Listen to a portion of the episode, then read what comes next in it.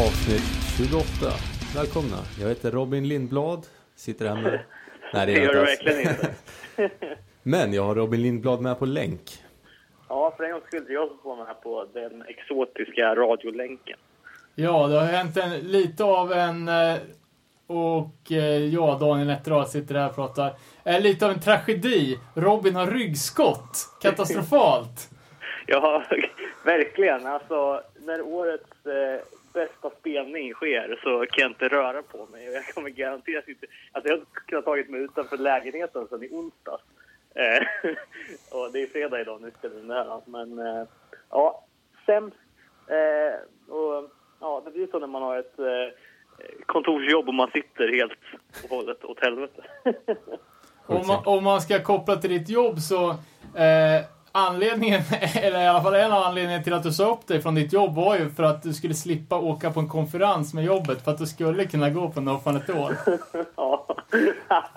ja, det är väl att hårdra det, men visst. Vi, vi, lider, vi lider med dig. Ja, Finns det tack. punkband som heter Ryggskott? Eller? Det måste det väl göra. Det måste det göra. Ska även tillägga att vi har fint besök i studion idag. Jag vet inte hur fint det är, men besök har ni säkert. Mycket fint. ja. Vinny, Jo, välkommen. tack så mycket. Det är jävligt fett att vara här. Ja, jävligt kul att få höra eh, dina historier om Brasilien lite senare i avsnittet. Mm. Fan, det är mycket att berätta. Det är roligt att vara här. Hoppas jag kan hålla en röd tråd på det, för att det är lätt att tappa den där. Men det är fett att vara här. Men vad fan Robin, du ska få återgå till eh, ryggläge. Men du hade lite punkter på, på vad som har hänt i Hardcore-veckan. Ja, nej men eh, eh, fan, jag vill först och främst fråga er, är det någon som har hört nya No Warning eller? Ja, för fan. Pre-order är lagd.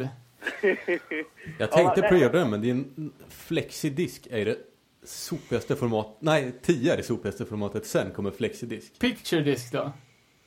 Åh nej, det är tvåan. flexidisk är nummer tre i sopigt formatet. Eh, ja, jag tycker, jag tycker låten var, var jävligt bra också. Ja, jag diggar det som fan alltså, och även skönsången tycker jag var nice. Ja, Alltså, det, var, det var ju många som klagade på det, men alltså... Eller det var många som slängde så här Linkin Park-jämförelsen direkt, men jag menar vad fan, hur många hardcore-band är det inte som svävar ut nu för tiden? Ja, men de, Suffer Survive är ju en hel Ja, skiva exakt. så liksom. Ja jag tycker alltså det här är- ljudmässigt så är det ju en split mellan Ill Blood och Suffer Survive. Jag tycker det var, var nice. Har du hört det Vinny? Eller? Nej, Inte jag inte riktigt mitt cup of tea. Men, Eller, det här, jag vet inte, jag hade inte hört ett ljud eh, om att det skulle komma någonting. Så fick jag ett lite heads up, tack Fredrik Larsson för det. Så eh, var ju snabbt inne och knep en flexidisk från eh, Locking Out. Sålde den slut eller? Ah, den kommer väl göra det säkert. Vad är releasedatumet på den där då? 2017. Ja, men det var väl eh, skeppas i oktober vad jag fattade som. Okej, okej. Ja, fett. Eh, den andra grejen som jag noterar också, eh, vi hoppar direkt in på, på Hänt i veckan, men, men så är det ibland. Eh, det var att vi har ju haft en röd tråd här med, med konstiga amerikanska, eller mindre amerikanska städer som släpper hardcore-dokumentärer. Och nu senast ut är Chicago faktiskt. Eh, det är en dokumentär som heter No Delusions som, eh, kommer, som eh, kommer släppas här i dagarna faktiskt. Med som går in lite på Chicago-scenen och band som, som håller till där. Vilka år snackar vi nu? ja, från 85 till eh, 2015 egentligen. All Eh, right. så det är jävligt många band som man inte har så bra koll på, men eh, ja, det är ju intervjuer med allt ifrån eh, folk från Harm's Way till Rise Against till 88 Fingers Louie som är ett jävligt bra bra. band eh, och Weekend Nachos, Nachos och eh, även folk från Noose är med i den här dokumentären. Noose som var i Göteborg och spelade för ett par år sedan. Eh, så det är någonting att se fram emot. Och den kommer komma ut på, på nätet här om ett par dagar. Men eh, det finns en trailer ute i alla fall. Så No Delusions, a Chicago Hardcore Documentary. Ja, fan hoppas på uh, Out of Order är ett, av de, ett gammalt band som är, som är jävligt bra från Chicago. Sen har vi ju eh, Tony Brumans gamla youthcore-band Even Score också. Man kan hoppas på en stänkare eller två från kanske. Och Left, ha- Left Hand Path är väl också från, från Chicago, va? Eller där området? Eh, känner inte till bandet, endast LPn. Okej. ja, eh, ja, men det var typ, typ det jag hade. Jag, eh, det var- mest kul att, att höra att, att, eh, att ni mår väl. Eh, och jag ska fortsätta dynga i mig någon, någon slags preparat här. Men fan, jag, jag ryker av här och så, så hörs vi. Yes. Eh, Ja. Get well. Vad har vi mer som hänt i veckan? Eh, fan, eh, rätt så mycket. Vi snackar ju om eh, att Revelation hade nytt släpp på gång med World Be Free.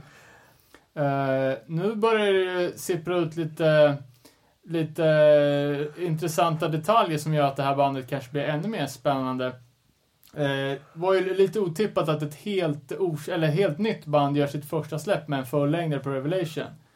Eh, men det här visar sig att det är ju Scott Vogel, som vi alla känner, eh, som står för vokaliserande, men att han sjunger. Va? Liten surprise. Jag tror inte han var kapabel till att inte skrika. Eller hur? Eh, tillsammans med Sammy som, ja, som har spelat i alla band. Project X, Youth of the Day och så vidare. Och Arthur från Gorilla Biscuits. Vad, vad är det för typ av...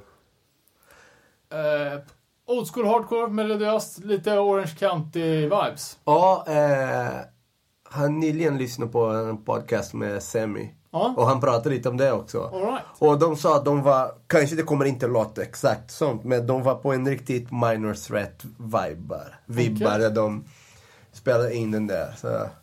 Alright, fett. Ja, det, det är en låt släppt eh, eh, som var jävligt bra. Eh, vad var det för podcast då? Eh, going off track. Going off track, okej. Superbra. Ja. ja, vi hoppas att, att det här All-Star-projektet är lite bättre än Scott Vogels förra All-Star Jag tycker den där är- SOS. Jag är helt emot den där. Semi ska inte spela tillsammans med Scott Vogel. Det är en statement. Ja, det känns som att de kanske lirar i... Eh, de jobbar i två olika akvarium. Ja, På olika definitivt. åldersklasser. Mm. Eh, men sen annat nytt såg jag också att eh, Anstalt, om ni har hört dem, ska släppa en ny sjua. Eh, och det är ju alltså... Eh, ja, det är sångaren från Accidents, Danne Wall, hans nya band. Han har ju flyttat till Österrike och startat ett band som låter exakt likadant, fast de sjunger på österrikiska. Va? Fett som fan. Anstalt. Får man kolla upp. Men det är ett svenskt namn.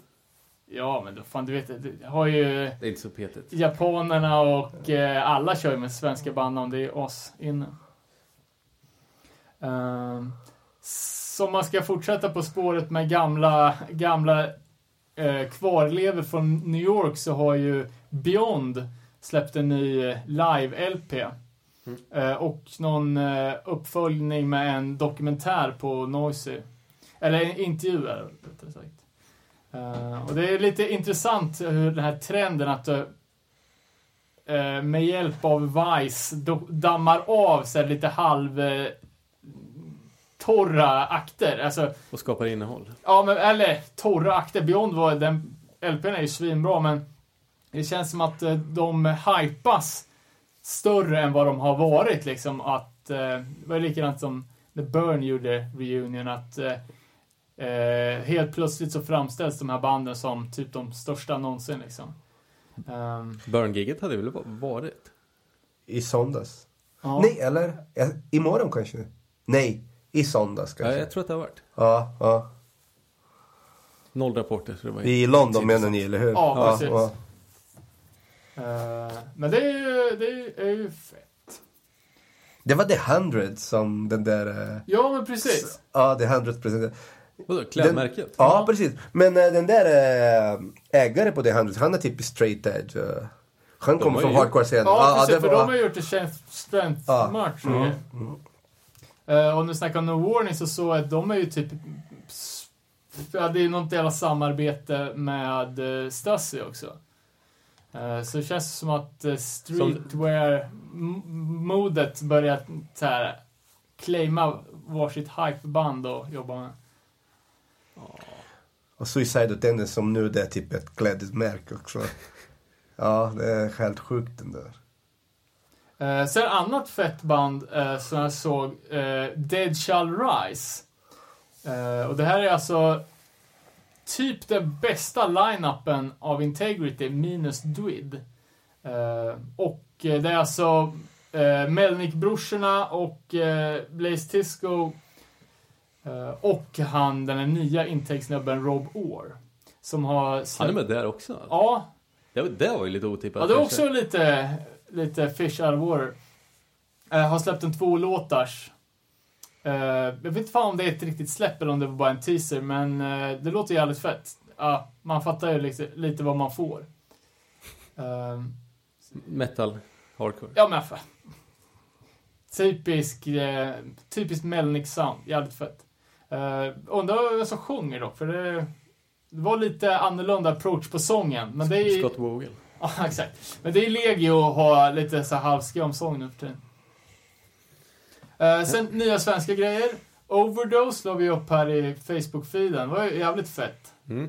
Eh, har du hört dem? Lite grann. Ja, Ja. det låter väldigt bra. Ja, det låter lite osvenskt tycker jag. Men det, det var jävligt nice. Men eh, jag såg att Linus spelar med. Okej. Från som Från... Möre. Ja, Ja. okej. Men spelar han trummor eller? Du, Jag ni vet har ingen koll? Ja. Nej, Bor han kvar i Örebro? tydligen inte. Aha, ja. Nej, jag vet inte. För att det är inte folk från Jönköping?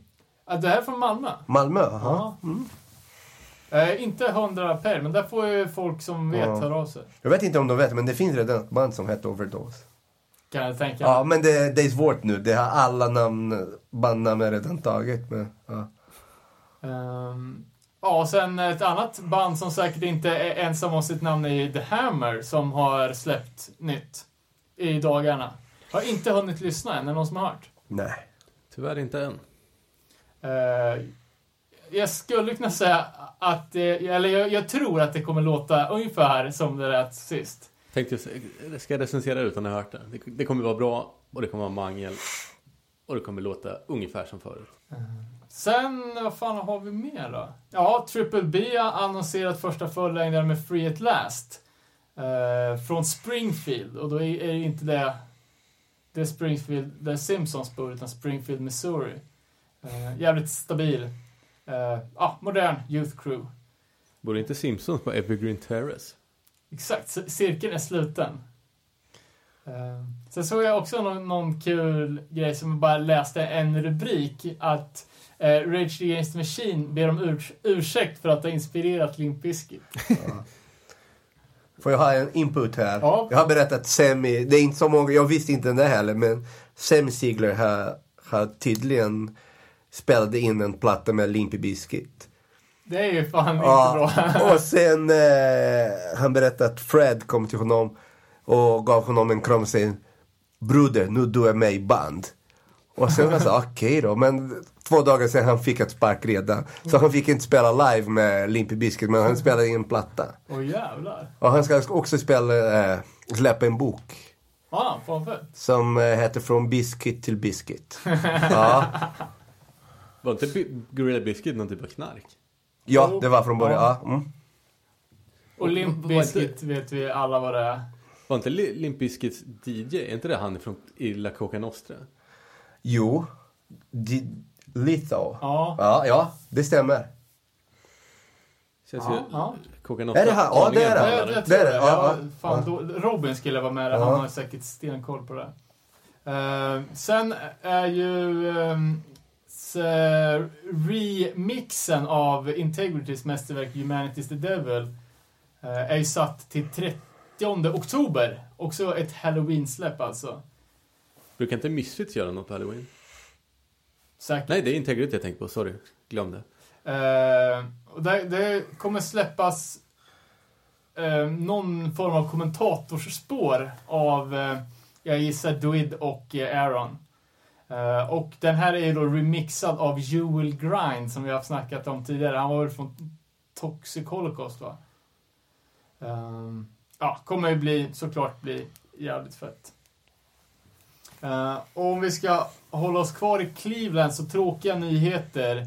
Uh, Jim Konya från, ja, spelat med Nine Shocks bland annat och även med Apartment 213 som har uh, avlidit här i veckan. Uh, och Apartment eh, uh, 213, kanske man säger, uh, är ju... Ja, de, de var ju liksom, vad ska man säga, frontarna av Cleveland Power Violence. fast ganska bra för att vara Power Violence, lite så här mindre kaosskrik sång. Uh, såg även uh, Integrity hade lagt upp någon så här, ja men typ obituary för, för den här killen då och uh, pratar om hur han hade gästsjungit på, på den här låten eh, uh, ATM Assault. Han har gästsjungit genom, ett dammsug, genom dammsugarslang och fått till det här riktigt uh, skitiga soundet. Uh, och den låten finns ju, den är ju släppt på Integritys kanske mest otippade split uh, uh, med The Kids of Whitney High. och det är ju uh, ja, vad man säga, LAs motsvarighet till en annan del av Köping. Va? Uh, uh, jävligt, uh, en udda split, men såklart jävligt fet. Ja, har, har vi något mer gött? Ja, fan, Juppyside har ju annonserat ny LP. Heavy Lies the Head. Ett, i alla fall ett personligt favoritband. Också från, ja, så, som många av mina favoritband från New York. Uh, med bland annat Steve Carp som, uh, som spelar, spelar i första uppsättningen av 100 Demons. Uh, som även gör deras grafiska grejer. Mycket coolt. ja. ska vi frångå ordningen och snacka lite feedback? vi hade ju en tävling förra avsnittet. Just det. Eh, stort tack till Monument som supportade med, ja, supportar Hardcore Sverige sen gammalt, men nu även till, eh, till våran tävling då, där det lottades ut en eh, David Price testpress. I din lilla, vad heter det, Six degrees of separation tävling? Ja, precis. har du det rätta svaret, eller första hittade svaret framför dig, David? Uh, ja, jag har glömt bort mitt Facebook-lösenord. Men jag försöker göra det i telefonen här. Då har vi Gabriel Tell. Det var Köttgrottorna och... Uh, Blacklisted. Ja, Blacklisted. ja, stort grattis Gabriel. En trogen lyssnare. Väl, väl värdig. Då ska vi se. Han har ju till och med gjort två lösningar ser jag här. Let's hear it. Köttgrottorna splittade en maxi-CD med Karta 77 på bolaget Birdnest. Steg 1. Från detta bolag hittar man sig vidare till bandet Rövsvett. Som har en fanclub i Brasilien, eller hur Winnie? Det visste inte jag. Jag kände inte igen dem innan, jag, innan förra året på Motala. Så... Ja, för jag kommer ihåg när vi snackade om det så kommenterade jag jag, jag vet inte en jävel i Brasilien som har hört talas ja, om Rövsvett. Precis, ja. ja, kan, vara, kan vara en skröna.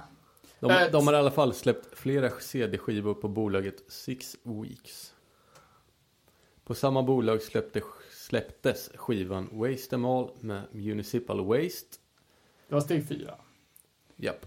Via trummisen i bandet Dave Witt kreddas med sitt medverkande på trummor på Twilights låt Below Lights.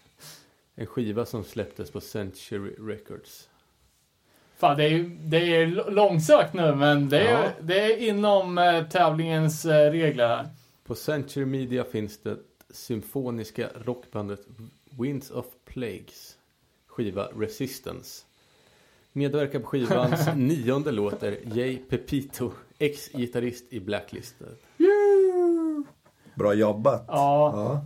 Jag skulle vilja veta hur lång tid det tog att eh, lura ut det här, för det var fan in invecklat alltså. Ska vi ta den andra direkt? Köttgrottorna än en gång släppte på Birdnest. Samma bolag hade en norrländsk dotterbolag, Desperate Fight. Var det? Nej. Jo, för fan. Är det ett dotterbolag till Birdnest? Det blev det. Ampersand, Desperate Fight ja, och Kamel Aha. togs över, eller köp, eller typ Sam. Det var under Birdnest paraplyt. Uh, Desperate Fight drevs av Dennis Lyxzén. Sångaren Dennis är även med i bandet AC4. Bandet AC4 släppte albumet Burn the World på skivbolaget Deathwish. Sista kan man räkna ut själv. Ja, att allt, allt med Blacklist, blacklist är på Deathwish. Sen hade vi hade fått in en till lösning lite för sent tyvärr. Eh, För att vinna, men Ja. Perre Snacks. Eh, steg ett. Köttgrottarna. I Köttgrottarna spelade Guld-Lars. Lars spelade även i KCMB med Johan Johansson. Eh, Johansson gjorde 2004 en låt med bland annat Nicke Andersson. Eh, Nicke som lirade i Entombed. Sångaren i Entombed, LG, gästade på Converge på covern av Wolverine Blues eh, när Converge lirade i Stockholm. Converge sångare Jacob Bannon driver och startade Death Wish där Blacklisted låg. jag, det var också en bra Ja. Det var ju mer personbaserad än skivbolagsbaserad. Eh, svårt. Ehm, sen har vi lite framtvingad feedback. Vi gick ju ut och eh, bad folk att nominera oss till Svenska poddradiopriset. Vi hade ju någon litet eh, stroke av hybris där. Eh, men nu är vi i alla fall nominerade i kategorin kultur och underhållning. Lite intressant var att av de andra som är nominerade är nästan alla Sveriges Radio eh, produktioner eller någon så här kvällstidningsjox. Eh, och att det var väldigt få, alltså, eller mer så DIY-poddar. Inte för att ta- ner oss på jorden, men är inte det bara vad någon har mejlat in? Eh, jo, absolut. Men det borde ju ändå finnas fler DIY-poddar som kan be sina kompisar att nominera dem. Eh, hade, hade ja, det är kul att, att få lite cred någonstans ifrån trots allt. Eh, kan även nu när vi är uppe på de höga hästarna säga att vi enligt iTunes är den 87 största musikpodden i Sverige. Eh, på iTunes. Så vi, vi är nästan hemma alltså. Absolut. Eh, sen fick vi eh, lite kul från Mark när han la upp bilder på, på sig i unga dagar med kläder från 24 Clothing som var Hans klädesmärke. Eh, det här hade jag glömt bort alternativt förträngt. Det var ju... Är det någon så här att 24, det är S? Nej, vänta. Jag vet inte. Never mind. Men jag blev så peppad när ni pratade om Legion. För att jag känner igen eh, Ja. gitarristen. Det var väldigt obskyr band den där. För de var väldigt tydliga eh, med sina grejer och försvunnit väldigt. Ja. Ja, jag, jag Ja. fick ju reda på dem när vi rekade lite inför avsnittet, men det var ju jävligt, jävligt bra. Sjukt baggy jeans på bilden där alltså. Ja, ja det är, det är 90-talet eh, i ett nötskal. Hade du några 24 clothing-grejer eller? Nej, det hade inte jag. I Blood då? Nej, inte den där heller. Men du känner till märkena? Ja, ja. Mm. Eh, I Blood var ju the shit. Eh, bland med mina polare där ett tag. Kommer ihåg när de var på, fanns ju någon typ av, jag vet fan, butik på Andra Lång som hade i Blood-prylar. Köpte någon så här eh, typ fin skjorta i kam och så, eh, väldigt Fidel Castruskt. Eh, Vi fick mycket grejer från Good Life. För vi hade en väldigt bra distro där. ja. Det fanns massor av windbreakers och hoodies och allting med straight edge och go vegetarian och allt sånt saker. Men den där E-Blood och 24 inte. Cabo 315 också, det var vanligt att vi kunde få. Ja, det var fett. jersey det då, tror jag så. fan Ja. inte var så många i Jag vet en bild som hade Ja. den där guld jersey. Och Cable är ju tillbaka. De gör ju grejer nu, ser jag. Pumpat ut mycket. Mm. Skulle inte de göra en bok? Jag vet inte. Nej, det kanske är något jag har fått för mig. Uh, Mark skickade även uh, en länk till Bring Me The Horizon Linkin Park Mashup. Uh, tyvärr kunde jag inte riktigt förstå det fantastiska i den mashupen eftersom jag inte kände igen varken uh, Linkin-låten eller Bring Me The Horizon. Men de som vet och förstår kan ju kolla in det. Uh, sen fick vi lite uh, liten honör från Peter Bergman som gillade att vi snackade om Bloodlet. Eh, han la upp en länk på, från eh, deras reunion-gig från 2014 som finns under våran Facebook. Så fick vi någon The Physics of Mosh Pits. Ja, just det. Jag Eh, har tyvärr haft så sinnessjukt mycket att göra den här veckan så jag inte riktigt hunnit sätta mig in i det där. ja, ja, både du och jag David har ju varit upp till nacken eh, uh, ansatta av arbete. Vi uh, roddar ju med här skateparksinvigning och tillhörande tävling och det är inte bara alltså. Mycket som ska, Mm. ska styras. Uh, och det har ju ty- tyvärr gjort att vårat, för, våran förberedelse inför dagens avsnitt har varit, uh, fått eh, stå lite till, tillbaka. Så kan det vara ibland. Uh, så även en eh, kul, kul grej som dök upp på, på Facebook var ju eh, en eh, jämförelse mellan Anticimex och ABBA. Ja, det var kul. Saxat från ett gammalt fanzine som jag tyckte var, var skoj. Uh, ja, men det kanske var det. Uh, vi kickar väl igång på, på dagens tema. Brasiliansk hardcore.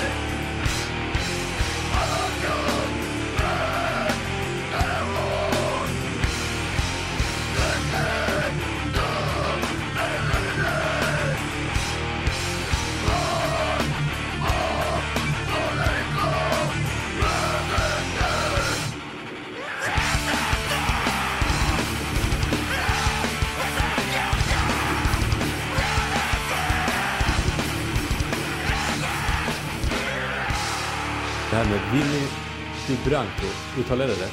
Ja, det var helt rätt. Tjo. Kul att du kunde komma. Tack som fan. Kul att komma Det, hit det här har också. vi längtat efter. Ja, jag med. Fy fan. Jag har varit peppad sedan första avsnitt på det här eh, podcast. Det är jävligt fett. Ja, det var många som hörde av sig efter första, första snacket vi hade och sa att ni måste styra upp Ja, men visst, man pratar om runkande grejer. Alla vill höra lite mer. Eh, och den här gången så ska vi köra den oklippta versionen utan lyssnande barn här. Mm. Är det bra? Ja, det är bra. Det är fett. Ännu bättre med någon funeral sen. Så. Ja, det är en jävla toppenhelg alltså. Det är tillbaka till 90-talet. Ehm, nu no Fun At All spelar ikväll och sen är det stor skateboardtävling i Örebro. Känns som man är ung på nytt. Uh, nej, vad fan, vi kickar väl igång direkt på uh, intervjun. Hur, hur kom du in på det här med, med punk? Det var typ, jag var väldigt ung och vad jag kommer ihåg, det började på min morbror hade massor med vinyl och den där två som jag fick mest fast i det var den där Black Sabbath Sabotage och eh, och sen det var en compilation typ som, eh, som heter, det var punk rock namn på det. Och då fanns typ eh, Sex Pistols, Ramones, Ultravox och The Jam och så vidare. Och då, ah, jag blev typ punkare och metal på en gång. Hur gammal var du då? Ja, fyra år gammal. Jag kommer ihåg. Det var den, typ fyra, för att det, om jag går längst bak i tid, det är min första minne som jag har. Det var den där två plattor. Det var väldigt starkt i mitt liv den där. Ja, Ja. Jag, jag kommer ihåg, alltså, jag fick ju Twisted Sister Stay Hungry på min femårsdag tillsammans med en boombox. Ja, man glömmer Så- aldrig så sådana är- saker. Ja, så- ja, Fucked for life. ja. Mm. Och sen, sen fyra års ålder har du konstant lyssnat på det. Ja, visst. Och sen... Eh, ja, visst, man är barn. Man gillar massor med dåliga saker också samtidigt. Men eh, ja, det var fett att jag hade den där bakom mig. Mina morbröder som diggat bra musik hela tiden. Och min mamma var lite hippie också. Men hon hade en metalperiod. Så det var konstant typ Judas Priest och Iron Maiden och, och grejer. Så också mycket punk, Punkrock. Så. Ja, och sen eh, de hade, det var i 84. Då hade en program på tv som var väldigt sent på kväll, typ för ett barn, det var väldigt sent att vänta till klockan typ två på natten och sånt. Och då brukade typ de släppa in några punkband och spela live. Och det var typ högpunkt för mig. Jag brukade typ vara vaken och titta på det. Det var fantastiskt. Då som jag hade första kontakt med sådana band typ som Cholera, Innocent, Innocent. Jag ska prata som pratar i, riktigt i portugisiska. Cholera, Innocentes och eh, Ratos de Porão. Det var, Ja, det var flera andra, men de tre det var störst. Ja, de Det var något brasilianskt musikprogram eller? Ja, typ någon... Som var typ, inriktad på punk, Ja, någon, typ någon vanlig talkshow som var typ, ja, huller och buller. Typ folk som kommer med anekdot, anekdoter och ja, andra artister och lite komiker och så vidare. Och till slut de brukar ha typ för att avsluta program, de liveband som brukar spela. Jag tror de punkband, de tog ingen pengar så det var bra för dem att bara sätta dem i programmet och så vidare. Det är som lite tidiga Saturday Night Live. Hade de också... Ja, Alltså, men, men, eller- men väldigt trash. Väldigt, Okej. väldigt dåligt. Men bra på något sätt. Så dåligt så det var bra. Eh, och det finns mer om tv också. Och sen det var ett par år sedan, jag kan tänka mig det var typ 87, 88 ungefär. Då hade de en annan program som de eh, brukar ha typ en hel program med ett band. Så de körde lite intervju och de spelade live och och då började jag ha min, eh, jag hade typ den där tape recorder, kassett recorder, jag brukade spela in direkt från tv. Som jag hade typ Cholera och Razzo och Lobotomia och Innocentis, Garotos Podres, alla sådana band typ. Direkt spela in direkt från tv. Det var fantastiskt. Jag kommer ihåg en, det finns säkert på youtube grejer som man kan digga och, och hitta. Det var också fett. Eh, Punkgrejen i Brasilien på den här tiden då? För jag kan tänka mig att runt där 87 så tror jag inte att eh, det direkt var på tapeten här i Sverige. Nej, och, och man kan också tänka på att 87, 88 det var redan typ nästan slut på punkscen. För att eh, då började typ eh, Razzo började spela lite crossover för att eh, Gordo som är sångare blev kompis med Max från Sepultura. Och de var de har varit väldigt bra kompisar, de har hängt väldigt mycket och samtidigt som Sepultura började bli väldigt stort. Så då det blev en crossover-vågen som, som kommer och tog över den där. Så det var väldigt blandat då.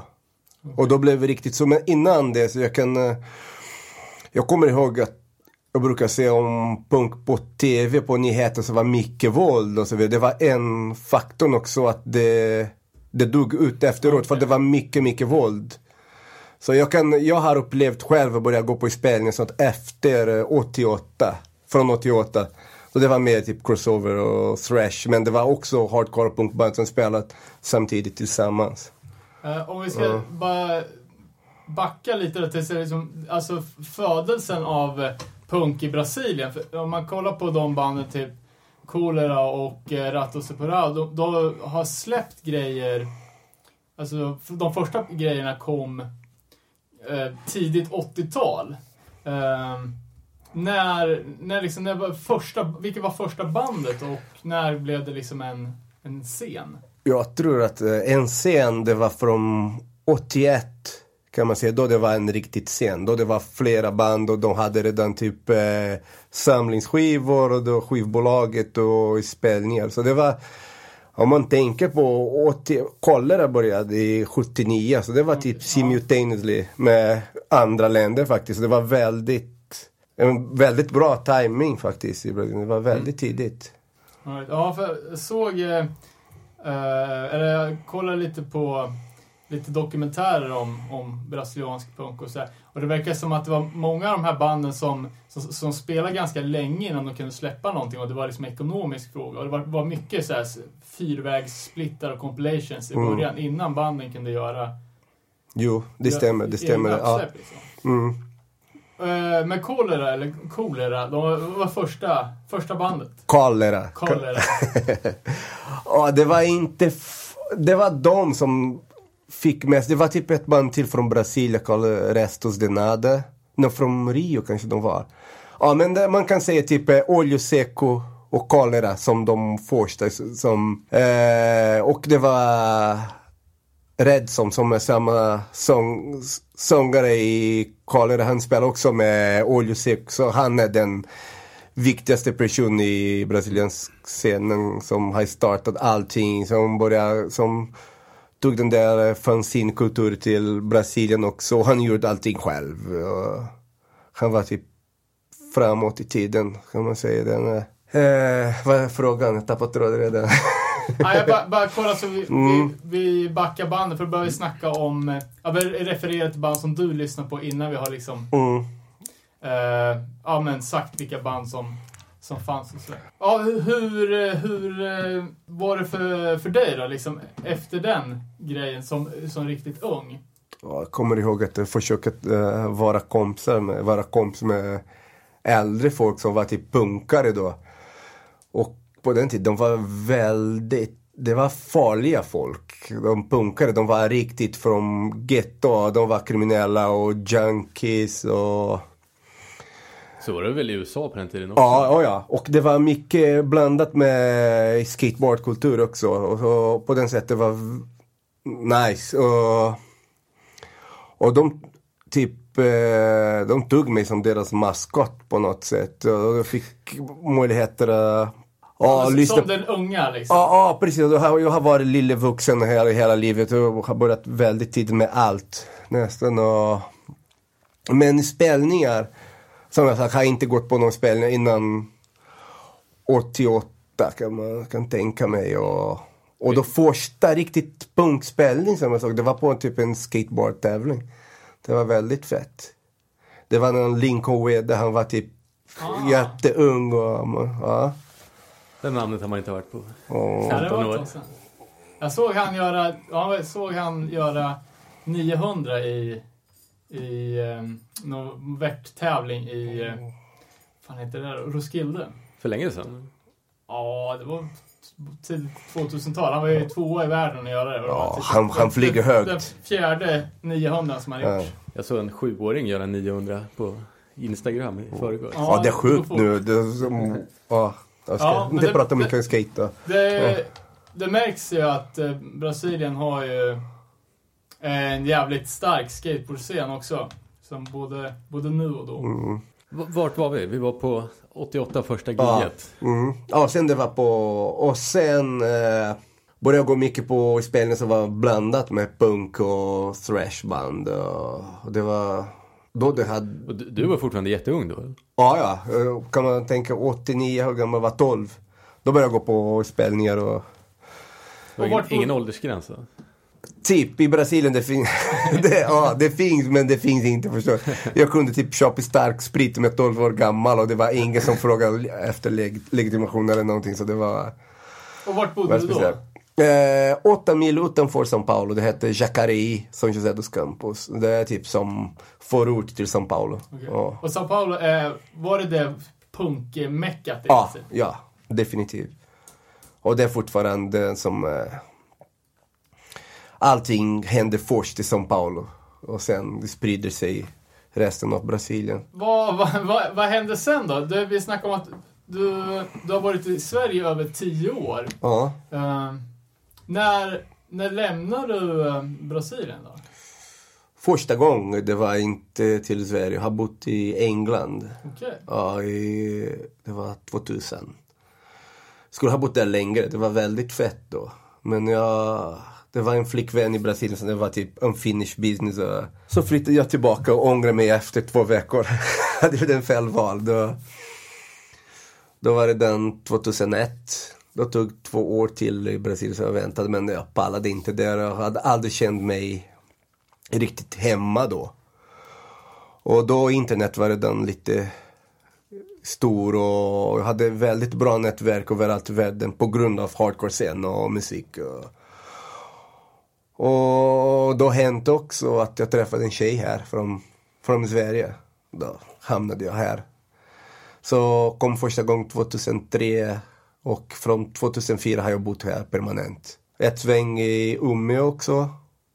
Men det var väldigt segt då. Det var mycket, inte som jag inte gillar krust, men jag skulle vilja se andra saker också, men det var mycket krust. Okej, okay, du missar ja. själva Refuse? Ja, den, precis. Den ja, ja. Det var fett, jag kunde gå på och eh, se typ gamla graffiti och sånt från, som har hänt då och känna lite folk. Och, men eh, det var, inte, det var lite segt. Då flyttade jag till Göteborg. Men då... Göteborg var fett, men Örebro var ganska bra då. Vi hade ganska bra till och med ett par år sedan. Det har varit mycket, nu är det lite dött sen.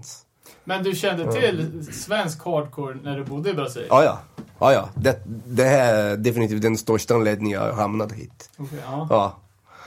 Vi hade, det var, vi hade allting som de släppte här. Vi hade samtidigt på distros och São Paulo. Vi hade, nu det, nu det är inte längre en musikgallerian eh, men nu det är massa med typ fashion och skateboardbutik som har tagit över. Men för många år hade vi en hel galleria, typ tre våning i São Paulo som det var bara skivbutiker och merch, merch och så vidare. Och då hade vi allting. Hela tiden. Vi har varit, det har varit ganska bra. Kan inte klaga. Men var det ganska direkt? Var det stort ja, där som, ja, samtidigt det, som det var stort det var direkt. här? Det var eller? mycket folk som brukar typ resa till andra länder och komma tillbaka med massa med grejer och sälja svart på... Ja, också. Och sen på 90-talet också, i slutet av 90-talet, det var mycket distros på hardcore-spelning också. Så vi hade allting. Desperate Fight, Good Life och name it, alla hardcore och punk skivbolaget. Vi hade allting där. Typ sådana saker som är väldigt, eh, inte så ofta man hittar typ den där Refuse Loves Randy och sådana Ja. ja. splitter sånt. Då hade vi allting samtidigt. Okej. Alltså. Men hur, hur, eh, hur, hur, hur stor var, var, var hardcore-scenen? Eh, jag tänkte, man sett gamla klipp på, på punkspelningar så har det varit jävligt mycket folk. Mm. Och, och eh, även på, liksom, på riktiga renodlade hardcore-gigs. Eh, men det finns också lite mer folk att ta. Ja, visst, det, allting där är större därför att det är ett väldigt stort land och så mycket folk. Men det, eh, efter punk, riktigt punk, dog ut lite grann i slutet av 80-talet. Då metal och crossover tog över. Och då det var, typ, var en väldigt blyg hardcore-scen då på 90-talet. Det var inte så många.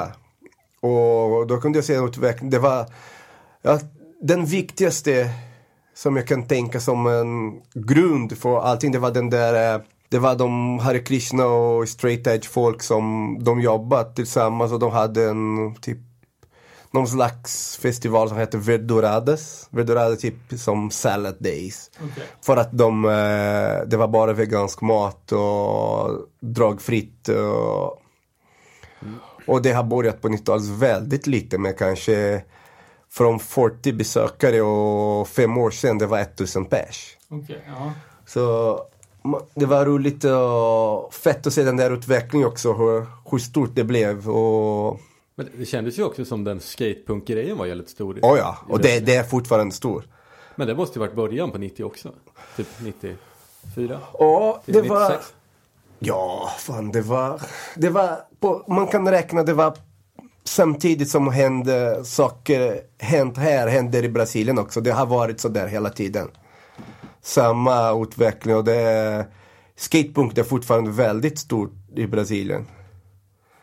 Man har sett någon funeral ibland till exempel. De går, åker dit och spelar för väldigt mycket folk. Ja, var, var skatepunken integrerad med skateboardscenen då? För det känns som att i Sverige så är det ju ganska klippt. Mm. Vi har aldrig kallat det för skatepunk. Den där är lite svensk fenomen Ja. faktiskt. För att i USA man kallar det för punkrock. Bara för att skatepunk så här, typ eh, JFA, Agent Orange, det är skatepunk. Ja. Så, eh, det kallar vi för melodic hardcore. Som det är faktiskt inte riktigt hardcore. Men, ja. Men, ja, men, så det var, och det var inte samma scenen som typ straight edge och sånt. Det var, folk hade mycket fördom. Alltså? Ja, var det var- uppdelat alltså? Ja, det var lite uppdelat. Därför vi har börjat på vårt band. För att vi var i hardcore-scenen, men vi älskade skatepunk. Så vi ville provocera lite. Så nu startade vi en skatepunkband med, ja, in, i hardcore-scenen och sånt. Och, och det blev faktiskt bra. Folk började typ öppna. Var det, Blev var det- var White Widow du snackade om? No, nej, den där, är- den där var innan, ja, det var en som, eh, ett, det är ett eh, ord på portugisiska, pregiao, säger man pregiao. Jag har skickat länk åt dig, så. Var, var det ditt första band eller? Nej, inte första band, men eh, första band riktigt- som riktiga. jag succeeded. Ja. Kan man, ja. Men eh, vi kan väl klippa in en här.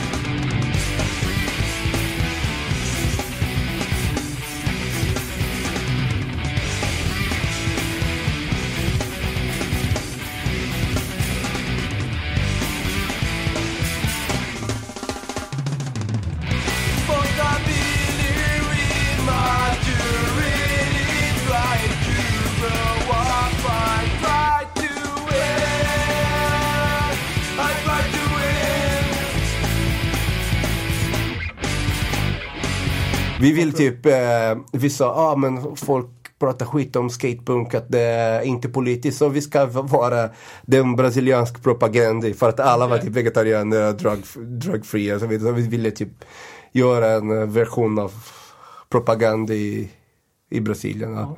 Och vad gjorde du i det här bandet? Jag har spelat bas och sjöng. Vad heter låten? Here I am. Here I am. Du, du, måste ta uttalet på bandnamnet. Prediao. Prediao, bra den. Den håller på att lära sig portugisiska. Ja. Eh, men det gick ganska bra för er.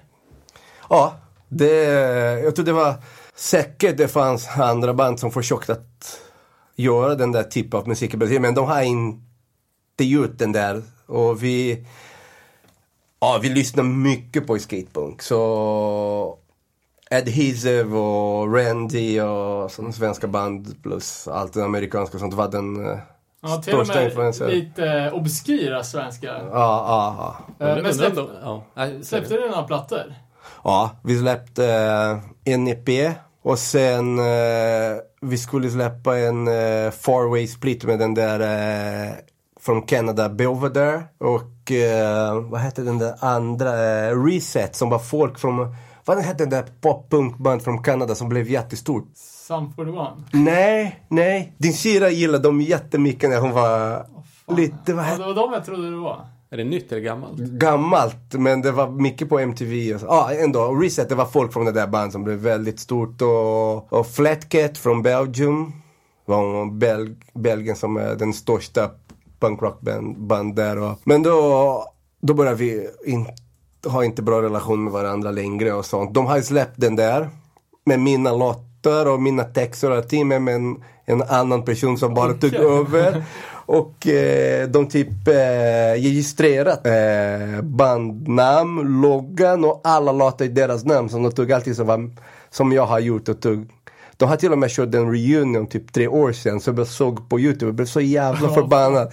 När folk typ körde mina texter och mina låtar och... Sjukt. Ja. då blir det inga stimpengar för den där spelningen. Nej, nej. Ska jag bryta in innan någon behöver kommentera på Facebook? Simple Plan heter det bandet. Si yes, det stämmer det. Var ni ute och turnerade och sånt också eller? Ja, bara i Brasilien, tyvärr. Vi, det är ju stort. Vi har... Hela Europa. Ja, men eh, jo, då det var väldigt bara att vi kunde spela med typ andra amerikanska band, band och så vidare. Det var redan väldigt så. Vi spelade ett par spelningar med Legwagon. Så du har redan berättat. Det var lite konstigt upplevelse. Och vi spelade med Better than a thousand. Vi spelade med Good Clean Fun. Så det var också fett för att vi var ett skatepunkband men vi var i hardcore scen så vi kunde blanda. Det var väldigt bra för oss och vi kunde ja, skjuta på alla, ja. alla hål. Så. Ja. Om du skulle eh, nämna några band som folk borde känna till och kolla upp.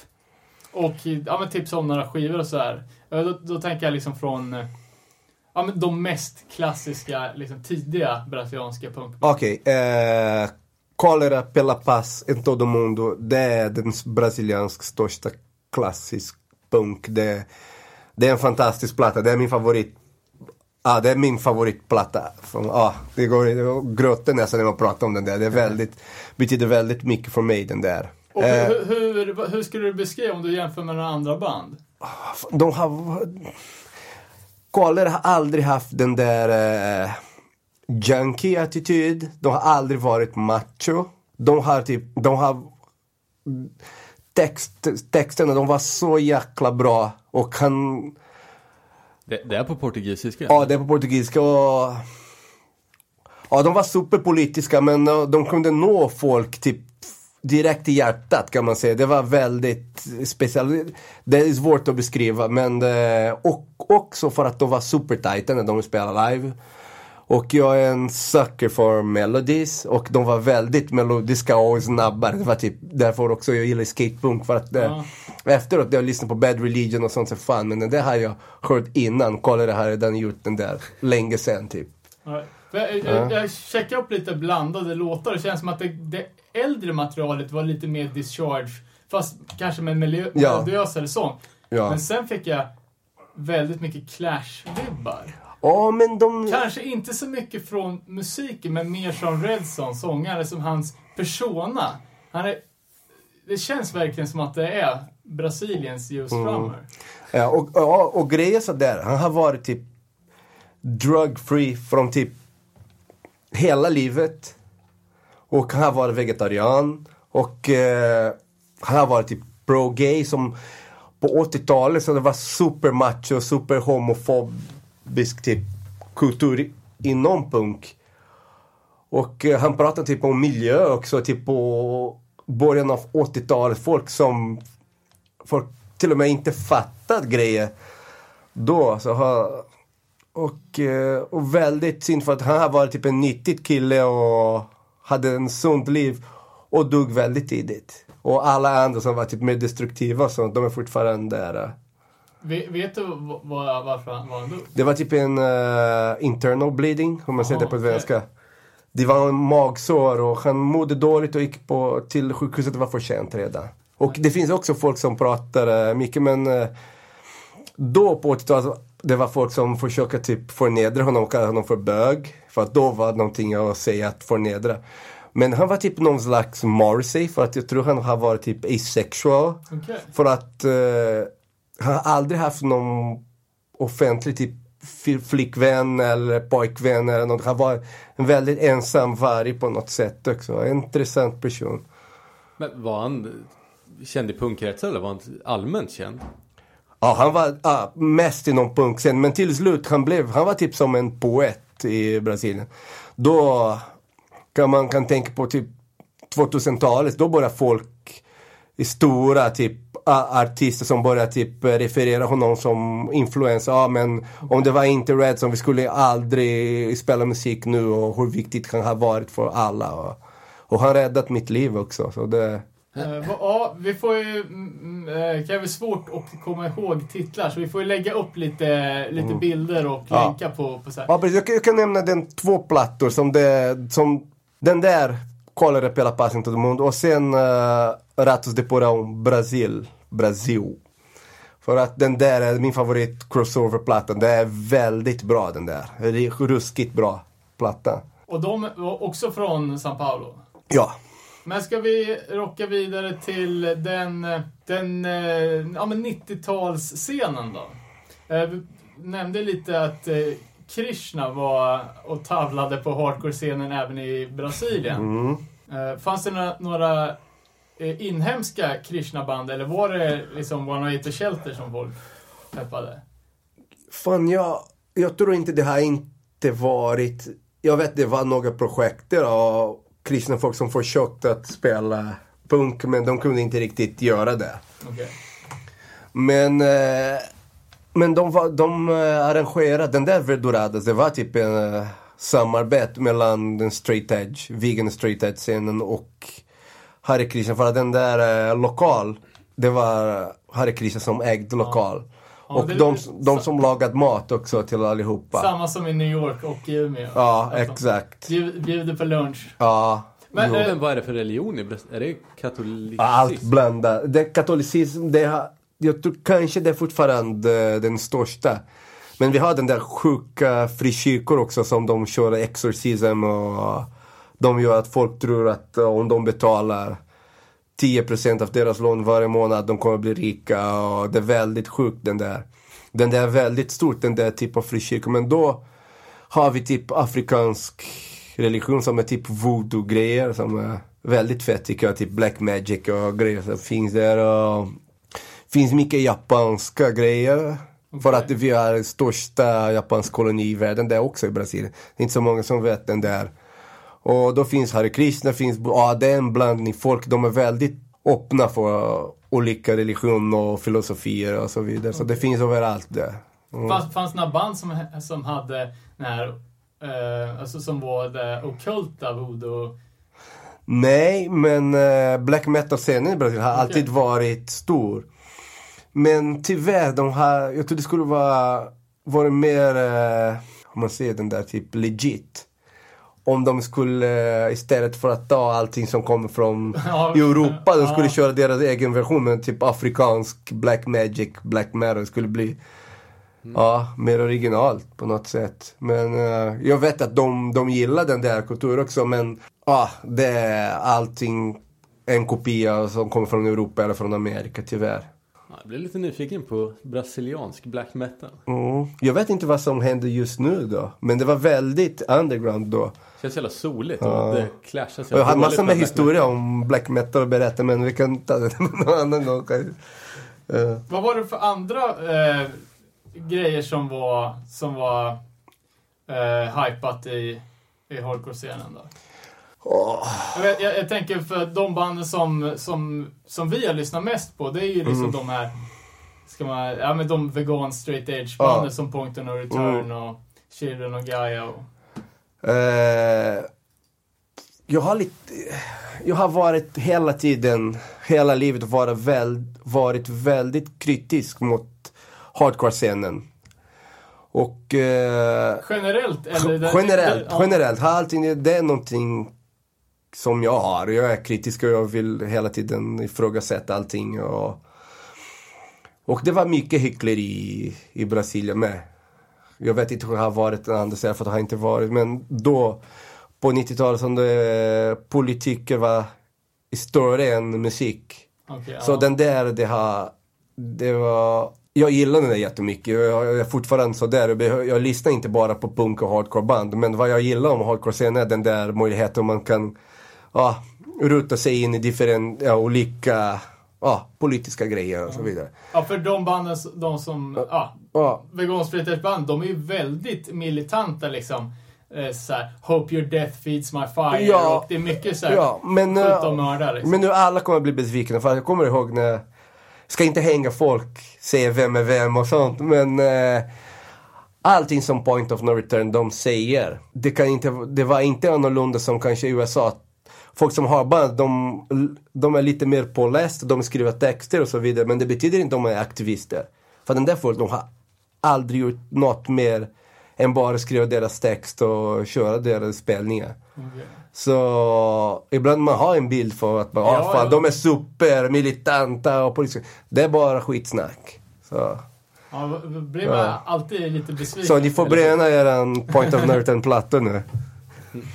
eh, och andra grejer var så att de, eh, då på 90-talet, på 90-talet, typ, de som styrde hardcore-scenen, de var folk typ riktigt brett. Folk som hade massa med pengar och folk som var typ eh, barn till politiker och så vidare. Så för dem, det var väldigt lätt att vara punk och preacha grejer för att Förstår du? Typ, de kunde vara Ja. den värsta aktivister i deras verklighet. Och även om de skulle göra någonting och hamna i fängelse, det var inget problem för att där, money buys everything. Pappa betalar. Ja, precis. Så det, ja, det där Ja, var... ja, fördomen säger ju att det, är, att, man, att det finns extrema klasskillnader i, i Brasilien. Mm. Jag, ja, man har en känsla av att de som, de som har råd och eh, styra upp ett band med alltså fan dyra Mm. instrument och replokaler och grejer, att det är, ja, att det är de rika. Mm. Den jag, vad fan, man var förbannad när det den här de värsta crime think. Det var typ när Catharsis spelade i Brasilien första gången. Alla, de kom med deras manifest. Det är en crime think grejer och de gjorde en översättning till eh, portugis, på portugisiska och delade det så alla blev en del av den där crime think grejen och, och då ingen som skulle betala mer för transport. Vi, de skulle shoplifta och, och Ja, det blir ju rätt absurt när Ja. de rika äter papperskorgarna bredvid Men- de fattiga som ja, måste men, äta ja, men de rika, de var där bara för att över typ, ja, köra typ, manipulera de andra fattiga och göra saker. Men de skulle inte bli typ knullade i fängelse om någonting skulle hända, förstår du? Det var bara de, det, alltid de fattiga skulle bli av. Så det,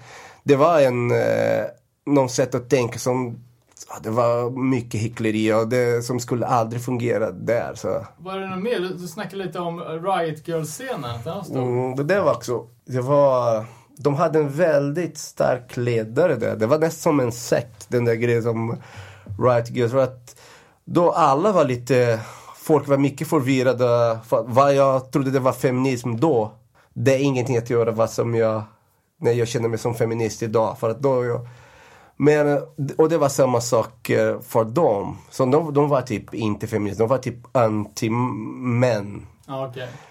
Och... Eh, Men vad var Riot. För eh, det kan ju vara för att man själv har dålig koll, men det kändes som att när eh, Riot Girl-serien, alltså när den hade sin peak, att eh, i Sverige så var den liksom, det var en, en scen i scenen, men det var liksom kanske mera en scen i punkscenen och inte så integrerad i själva hardcore-scenen. Mm. Nej men det stämmer inte. De var, de var, de var med i hardcore-scenen men de hade en scen innan. Inom den där. Ja. De brukar gå och ha sina egen gruppering där inne på spelningar och, och regeln var det sådär. Man ska inte dejta killar. Så undrar för de tjejer som de, de, de var straight. Förstår du? Typ vad, vilken press. Och får man, och man får inte. Och det blev typ utfrysning och mobbning om någon tjej som var den där och skulle typ dejta någon kille i scenen. Och eh, ja, och de hade typ någon slags eh, rights of passage som var väldigt brutalt också. Okej. Som typ fistfucking för att bli en del av eh, och sen jag hade en kompis som mådde väldigt dåligt. Och eh, nu som, när jag tänker tillbaka. Hon blev våldtagen av andra tjejer. Okej. Men då, det var allting förvirrat och sånt och, och hon kände sig väldigt... Eh, det var mycket skam och skuld för att hon kunde inte säga riktigt nej. Förstår du? Du vet vad jag menar. Ja. Och eh, hon fick typ den där internal bleeding också efter de tjejerna tog henne. Och, och hon blev, det var väldigt traumatiskt. Den där tjejen mådde inte bra alls. Och då det var så fan vilken extrema de, eh, de är med Ja, den där grejen. Ja. Fanns det några brasilianska Riot Girls-band? Eller lyssnar de på det, de amerikanska? Ja, de, men det finns, det, det fanns ett par band, men ett band som körde, tror till, kanske de kör då och då ibland, men det är inte samma line-up. Det är Dominatrix, Okej. som det hette band. och De var väldigt, de lockade massa med tjejer, men det som jag sa, det var den där det var en del av grupperingen. Så fort de bestämde att dejta en kille, då blev de utfrysta och mobbade av de andra. Oh. Ja, känns, ja, som att det blir väldigt sektiteristiskt både inom vegan straight edge Ja. och... Ja, och sen det var, våld var någonting väldigt accepterat kulturellt in i den där. Och eh, typ eh, de där eh, crew som var till Point of No Return och andra band, de som kört från början. Ja, det var mycket slagsmål och man kunde ah, och prata skit om oss, då kommer du få det. Och, så det aldrig där, för den där, eh, inom den där Verdura, det var deras typ tempo. Här ingenting får hända, men utanför, de bara skit, skitade i. Jag kommer ihåg en kompis som började dricka och sånt och han fick väl värsta spö av dem för att han droppade edgen och ja, det var sekterist väldigt mycket. Ja. Eh, men hur, hur var det på, på spelningar? Alltså var, var det som eh, för, för stämning? Var det våldsamt? eh? Och på 80-talet som jag fick inte gå på spelningar och då det var typ folk som blev mördade på punkspelningar och det var, har varit eh, det var en av anledningarna som kollade, de, började, de slutade spela i São Paulo stad.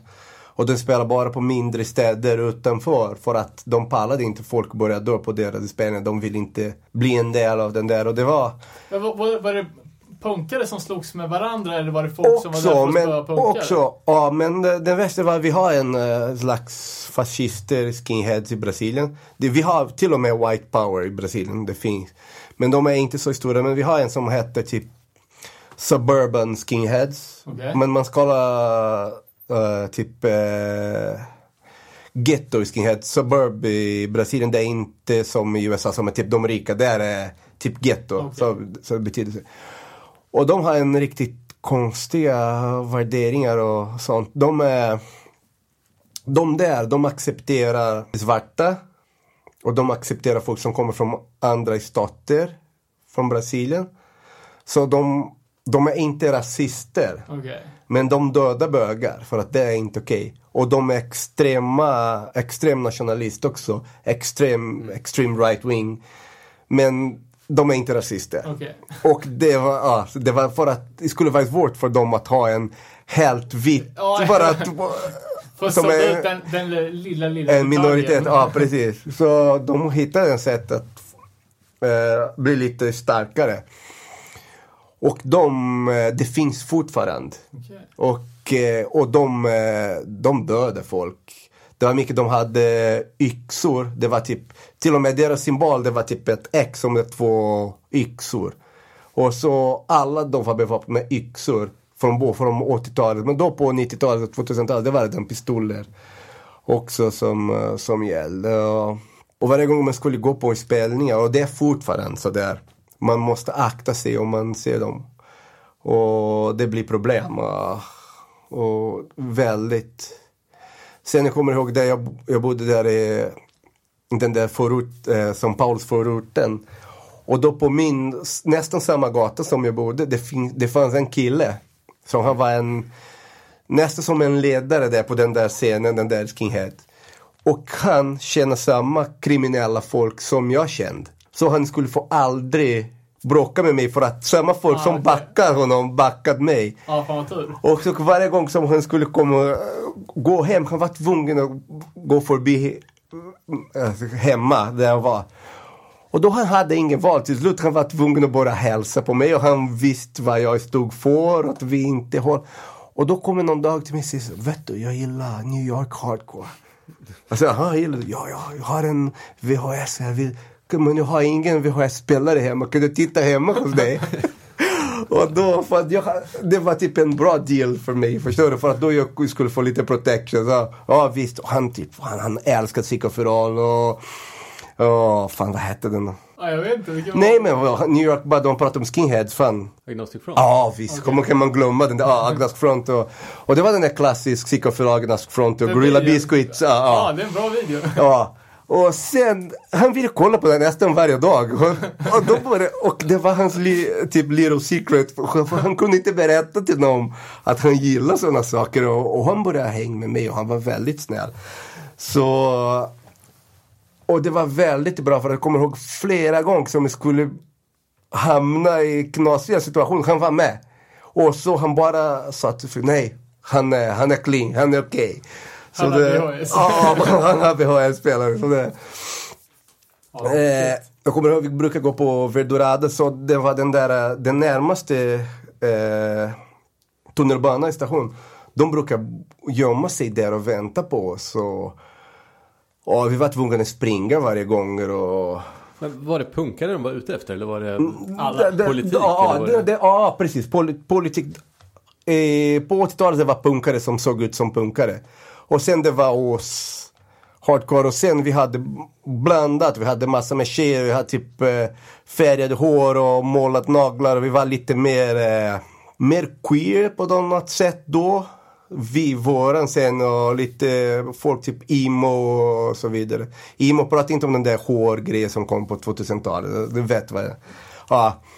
Och, ja, precis. Och vi ville typ vara tydligt att vi, vi var inte macho. Det var våra svar mot den där point of no return scenen. För att det var väldigt macho så vi ville markera att det var inte okej. Okay. Så vi, vi var typ vi överdrivit med allting för att bli riktigt queer då. Så queer nu är mycket mer men ändå för den där tiden vi var ja. lite framåt med den där. Eh, så det var lätt att vi stack ut. Så det var farligt, ja, det riktigt farligt. Så, men eh, det var bra för att många gånger hade den där min little secret friend så räddat mig. Ja.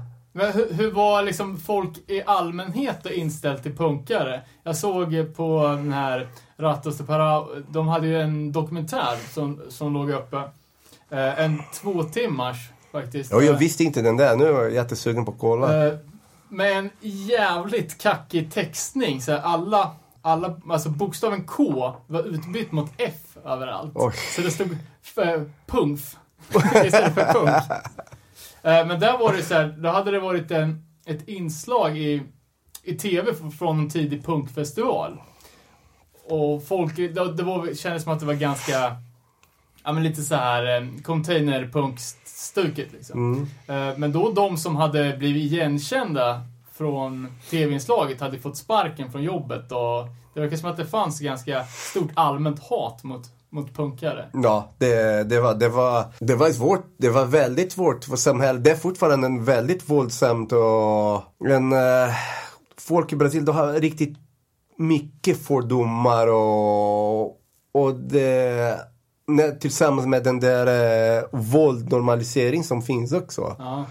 Så det är in, man får inte sticka ut där. Så det gäller så, och punk sticker ut, ut ordentligt om man kan säga så. så det, men i São Paulo då på, på 80-talet så jag kan säga i São Paulo för att där kommer jag ifrån. Det fanns säkert andra ställen men det, då fanns riktigt gäng och punkare som var kriminella och farliga också. Men om man kollar på, på, på bilder på typ Kolera, så de såg ju ganska städade ut sen. Ja, de var, de var väl, ja det var de. De ville... Men de kanske var... Var annorlunda, ja. Clean cut. Ja, precis. Och sen det var typ, den där på 80-talet så det var den stor HIV-vågen den där och det var massa med punkare som dog och okay. de som var mest eh, marginaliserade och så vidare, de som kom från getto. Det var mycket missbruk och mycket HIV. Och det var en gång som vi blev, eh, jag fick spö av ett gäng punkare. Och för att jag hade en Dayside t-shirt på mig och hade långt hår då. Men ändå, typ, jag var från hardcore sen så jag tyckte det var helt absurt att de ja. skulle komma och spöa mig. På en... Och det var en som tog en kniv och försökte mörda mig och, ja. och till slut fick jag gå därifrån. Men de, de tog mig på min t-shirt. Jag gjorde så mycket motstånd för att springa därifrån så hela t-shirt stod kvar i deras, i deras min design t-shirt. Jag hade ingen t-shirt för att komma hem utan t-shirt. Och vi skulle gå på typ ett hardcore-spelning så ett band som hette Desacato. Som var väldigt bra band. Men sen jag fick inte komma in för att jag hade ingen t-shirt. Jag var typ väldigt rädd för att bli nästan mördad och knivhuggad gick jag hem väldigt ledsen för att missat band och min D-side Legion t-shirt. Jag tyckte det var så fett. Då. Och sen jag kom tillbaka två veckor sen. På det samma ställe, det var ett uh, underground space som, uh, det var ett liten venue och bar som uh, de kör punk och metal spelningar där. Och eh, de använde min eh, Dayside t-shirt för att torka bordet för att de tyckte det var så fint. Så de, de stod i baren där så de brukade torka bordet med den där Dayside. Varför gillar inte punkarna Dayside då? Äh? Varför gillar inte de punkarna För då, för dem, jag var typ mätta. Okay. De, de fattar inte riktigt grejer. Ah. Eh, och sen eh, två veckor sen kom jag tillbaka till den där baren. Så det var en kille som tog den där och använt som en patch på hans jacka. Så min gamla t-shirt har varit typ överallt. Så det var den där eh, återvändningen, det var väldigt bra. Jag tänker på den här eh, New York Hardcore gamla dokumentären när fan heter Puerto Rican Mike, hans morsa slänger ut hans punkväst i soporna och så hittar en luffare den och går runt. Så ser han sin älskade punkväst på, på ryggen av en punkare. Liksom. Eller punk, äh, så här, luffare liksom. Ja och sen, ja, den där gäng, det kommer, vi pratade om HIV, det spårat ur på den, jag kommer ihåg. Alla de, jag, jag vet visst deras namn, vart de kommer ifrån och så vidare. Och han har varit väldigt dum mot andra kompisar också. Och alla de dog från HIV. Oh, ett par år sedan. Och, och de, var, de har mördat folk och de var väldigt skummiga folk. Och, ja, jag, jag skulle dö den där kväll faktiskt. Ja, ja. Har, du, har du några positiva minnen då? Eller några roliga händelser? Ja, fan, de, de sprutat HIV-blod på ketchupflaskor på den där Nej. största hamburgare-joint i, oh, på minsta. Ja, samma folk som försöker, ja. Sjukt, sjukt gäng. Ja. Uh, spelar in i? Är det på? Ja, ja. Ja, fan. Jaha, det var... Ja. ja, den där var... Och sen det var på tidningar och sånt att punkare har uh, sprutat HIV-blod i ketchupflaskor på den där... Uh, den, det var typ på den Bratts hamburger-joint i, i förorten där. Så. Uh, ta, ta, ta, ja, det var typ uh, football firms också. Det var de var väldigt farliga också på det var typ skinheads först och sen de fotbollhooligans också för att de, eh, de brukar kasta bomb överallt. Ibland man var typ kö för att gå på typ stora spelningar så var mycket folk ut. De bara gick förbi och kastade bomb och så. Det var, ja. Och sen, jag fick lite grejer som inte riktigt, jag hade min bästa kompis, min bästa kompis som blev mördad också. Han var typ min riktigt partner in crime. Vi började typ lyssna på punk och gå på spelningar tillsammans. Och, och sen, jag tror det var typ, man säger 90, 98 tror jag blev han mördad. Och då, mitt liv en, ändrat ordentligt. Då började jag tänka på ett annorlunda sätt och ifrågasätta allting om den där dragkultur som var omkring och kriminalitet och sånt. Och, och då det var då som jag började också lämna förorten och försöka bo så mycket det, det gick i São Paulo. Och det var samtidigt som kom hela tiden med typ straight edge och det var lite mer clean och så det var dags för mig för att jag ville inte vara den där nästan i listan och bli mördad också. Är droger jävligt billigt eller? Ja, ja. Det är väldigt billigt. Det är, det är därför många europeiska amerikanska band, de älskar att spela i Brasilien för första grejen som de får är en stor påse med kokain. Så. Och, och de vill inte hänga också, men det finns många band folk känner som, jag kommer ihåg, som de, ja, var mycket kokain där. Ja. Eh, ja, det där var en stor händelse och, och jag tror att typ straight edge har varit typ räddning. Inte bara för mig, för många andra också. Så det made, made sense då, fan, då man kunde göra en koppling. Fan, varför alla mina kompisar börjar bli mördade nu? Och... Så det var inte bara den där grejen, bara att vara nykter. Det var mer att säga nej till den där hela, allting som kommer bakom. Alla kriminalitet och våld och, och så vidare. Så, andra saker som uh, har också typ, det var väldigt stort. Det var den Shouter spelade i Brasilien första gången.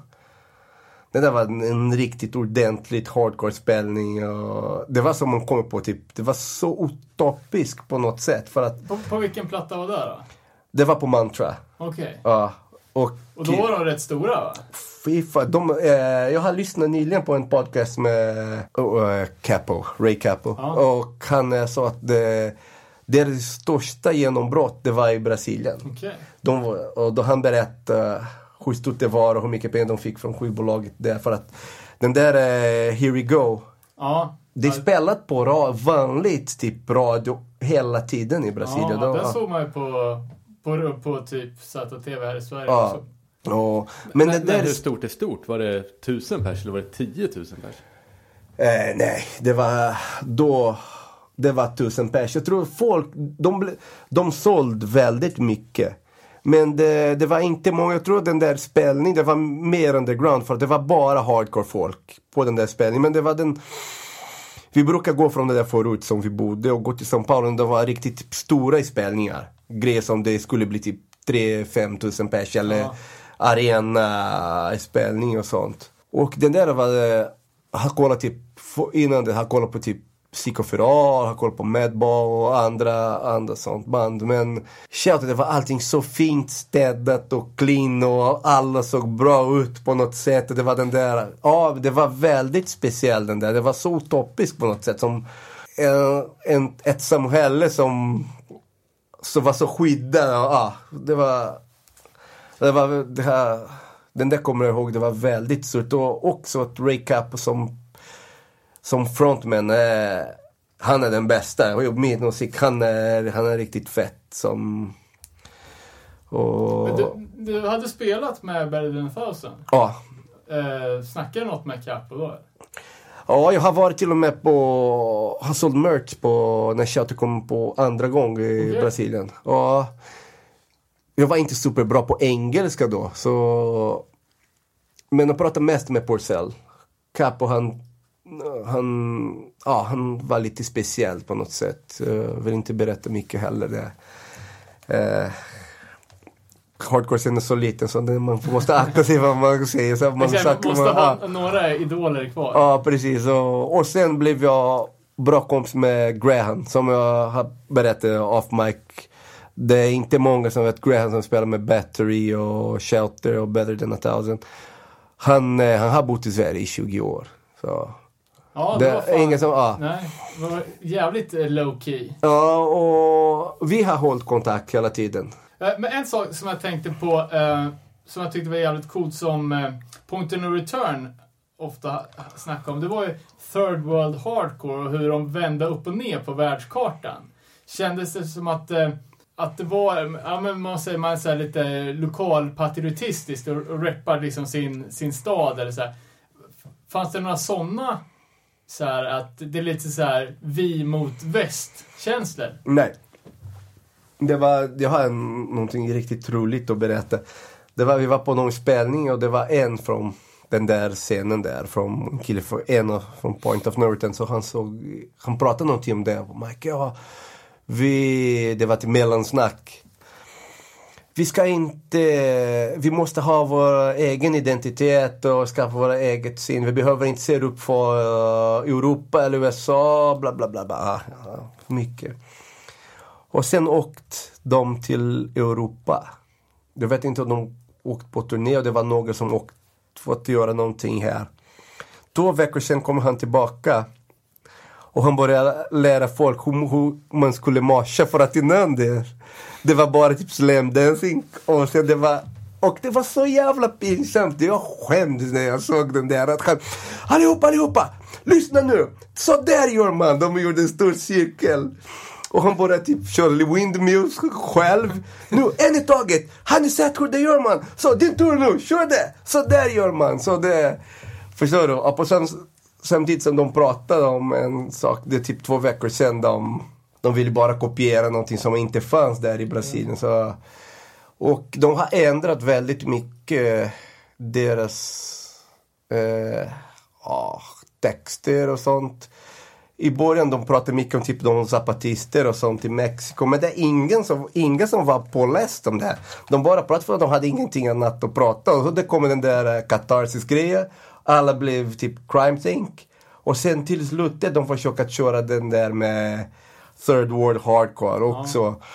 Men uh, som jag sa, de, de bara det var deras grej att hitta på någonting nytt och prata och, men det var inga där som var aktivister. Mm. Uh. det kändes ju som att uh, det fanns vissa hardline-kopplingar. Typ den Sparks eh, heter den ju i det europeiska släppet, eller amerikanska släppet, det heter ju någonting på portugisiska.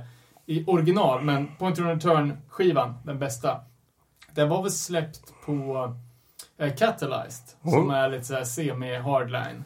Uh, fanns, det, fanns det en hardline-scen Eh, ja, det var roligt. Jag var precis nu med, jag pratade med mina kompisar från Brasilien som är här i Örebro. Vi pratade lite om hardline.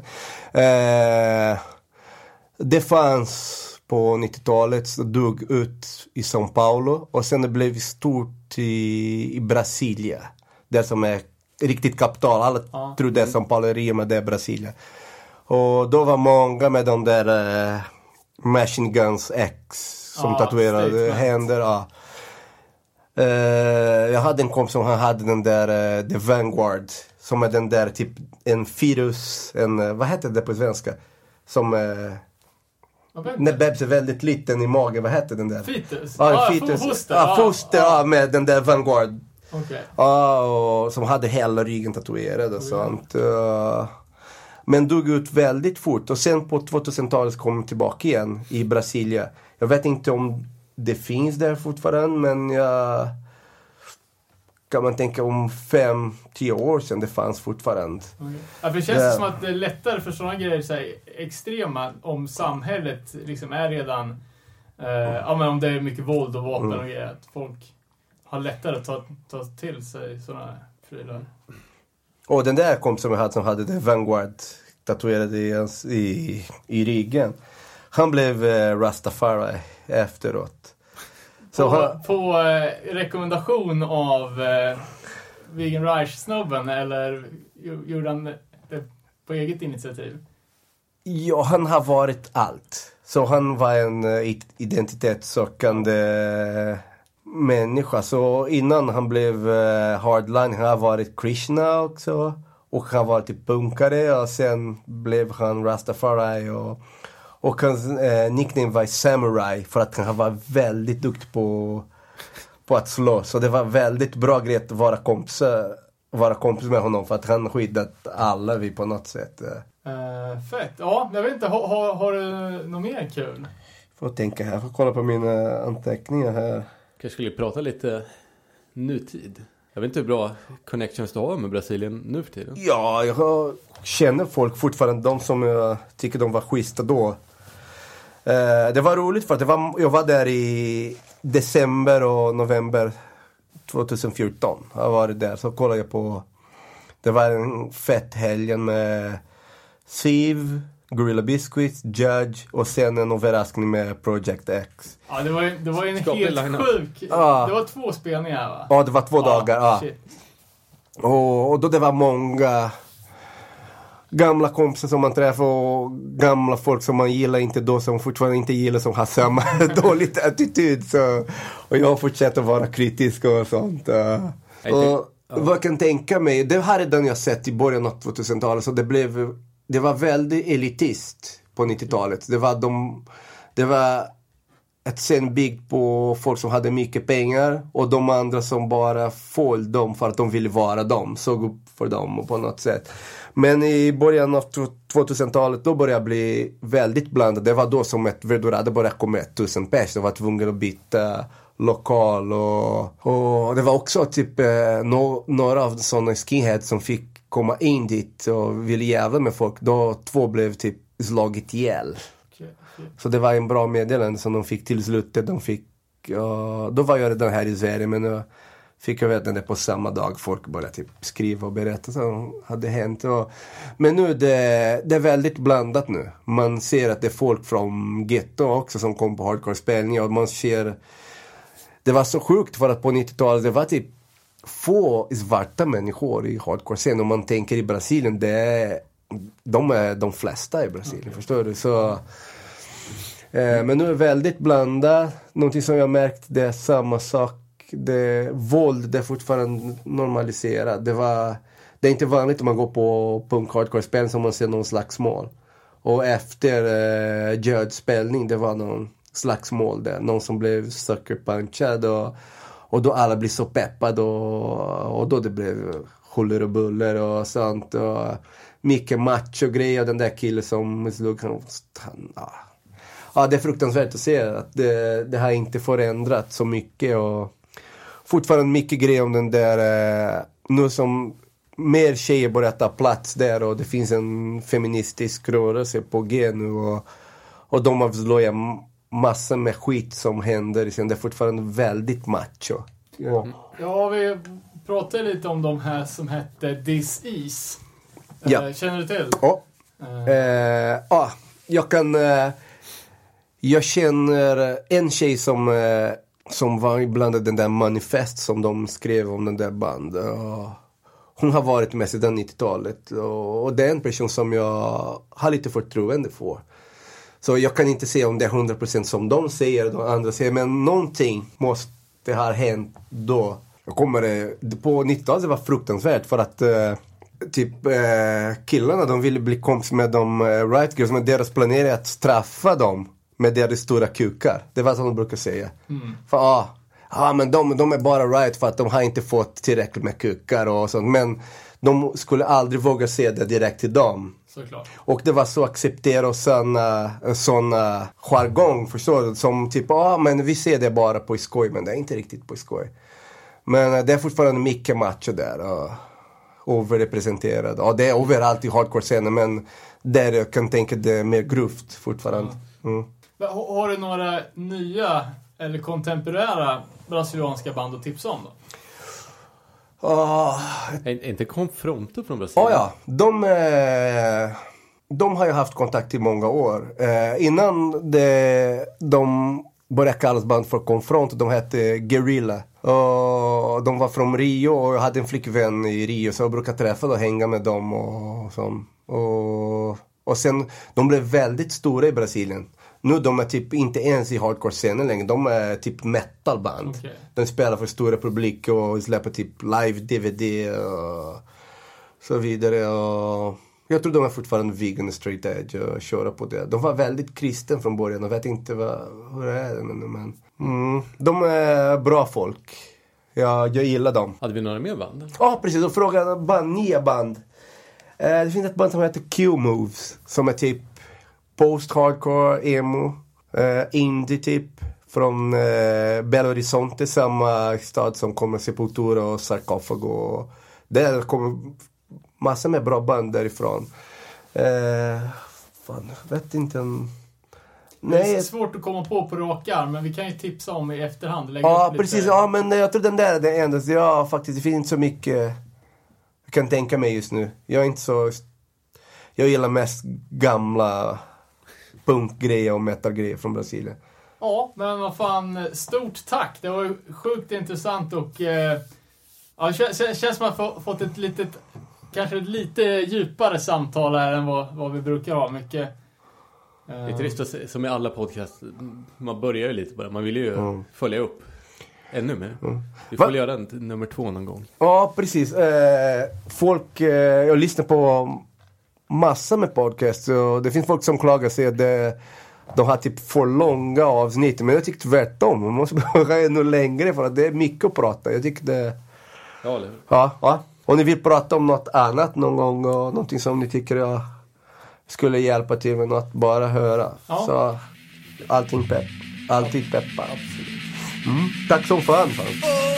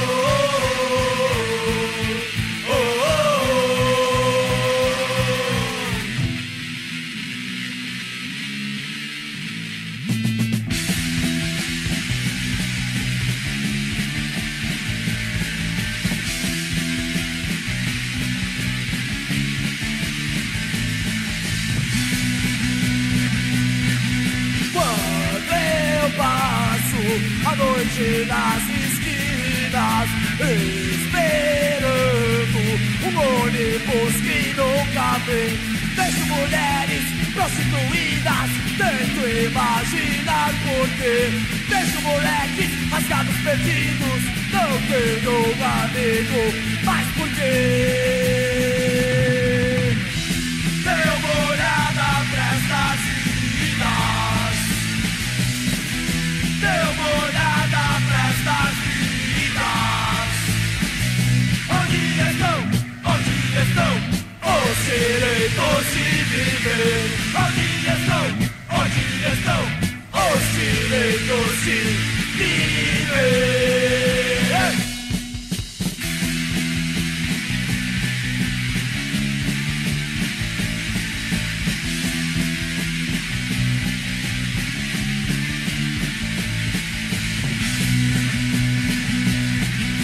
Eu me lembro, falam da declaração que nascemos livres por iguais.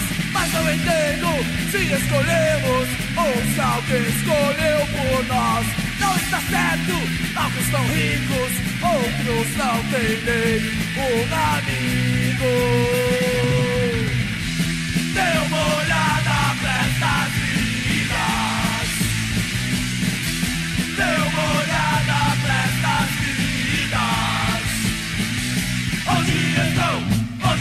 estão os direitos viver?